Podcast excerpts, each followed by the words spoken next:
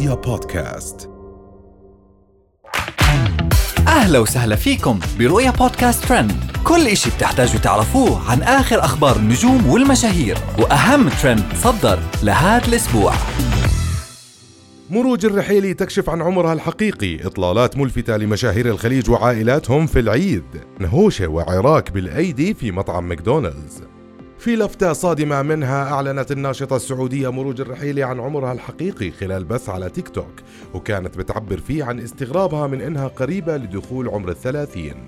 وانقسم الجمهور ما بين مؤيد ومكذب للعمر اللي صرحت عنه مروج منتقدين كثرة عمليات التجميل اللي خضعت لها وخاصة مؤخراً.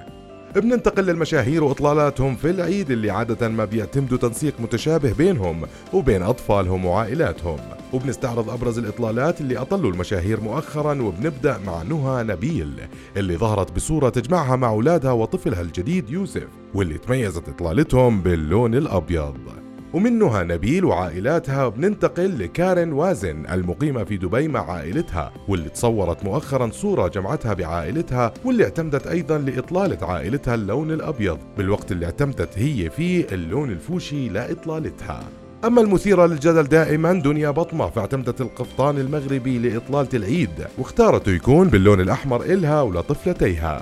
ومن إطلالات العيد بننتقل لفيديو انتشر على السوشيال ميديا شرحت فيه سيدة مصرية الطريقة الصحيحة لتناول البطاطس. وأثار هالفيديو الجدل بين رواد السوشيال ميديا اللي علقوا على الموضوع بسخرية وقال أحدهم في تعليق ساخر برد الأكل وراح طعمه. وقال آخر بيخلص اليوم وأنا ما خلصت صحن واحد.